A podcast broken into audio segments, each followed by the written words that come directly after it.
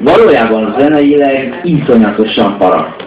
Hát a, a, az az akkordment, az andalúz kadencia, az meg ez az ámol, G-dur, F-dur, E-mol, amiben szerintem tízezer slágert feltoltak, de ilyen ide jó dallamos, ide jó visszavezet az elejére. Lakodalmas, a, egyébként az Innuendo Detto ez, amit a, a múltkor nagyon felhúztunk. Viszont van egy olyan íve, ennek az egésznek, hogy sokáig húzza, sokat örjön, és nagyon röviden vezeti ki, ami mondjuk egy elektronikus zenében, vagy egy house-ban van, hogy ott nincs az, hogy ez egy, egy beat, mint a rap zenében, és akkor refrén verze, refrén verze vége, hanem, hanem Hány olyan house zene van, ami valójában 5 perc alatt értelmezhető egyáltalán baszki? Mert ez kell neki az idő, mert nem a zene a bonyolult benne, és ez attól, hogy a, a, az elméleti része egyszerű, ez ö, oda pusztul le, hogy gyerekek nem a zenére figyelünk, hanem arra, amit így felépítünk, meg kivárunk, meg lassul, az arányok zseniálisak ebben a számban.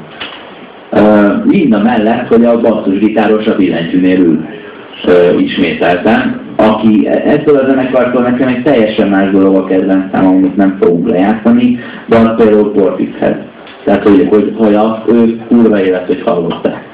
Mert, mert olyan.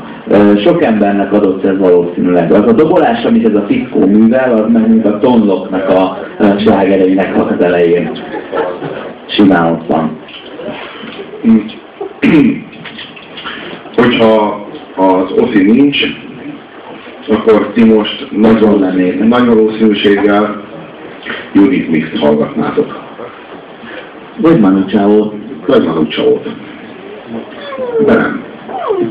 És pedig azért, hogy egy kis kulturális, mély ö, réteget tapasztaljatok. Ö, olyasmit, amire akár még így emlékeztek is, vagy olyasmit, ami így az alapoknál így szerepel, és ezeknek a nemzedékeknek olyan dologgal kellett szembenézniük, amivel korábban senkinek. Freud leírt valamit, amit aztán a, a pszichedelikus kemikália az beigazolt, vagy visszaigazolt. És ezek a nemzedékek voltak azok, amik a legintenzívebben reagáltak erre.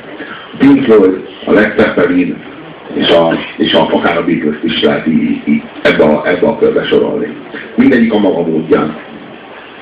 És, ö, és ö, igazából ez a zene, akár a Pink Floyd, semmi másról nem szól, mint az emberi tudat felszabadításából kiömlő, kizúduló energiák, azok hangjegyekké és értelmekké formálódnak. Úgy tudom kifejezni, hogy valaha voltak a képzeteink az anyagról.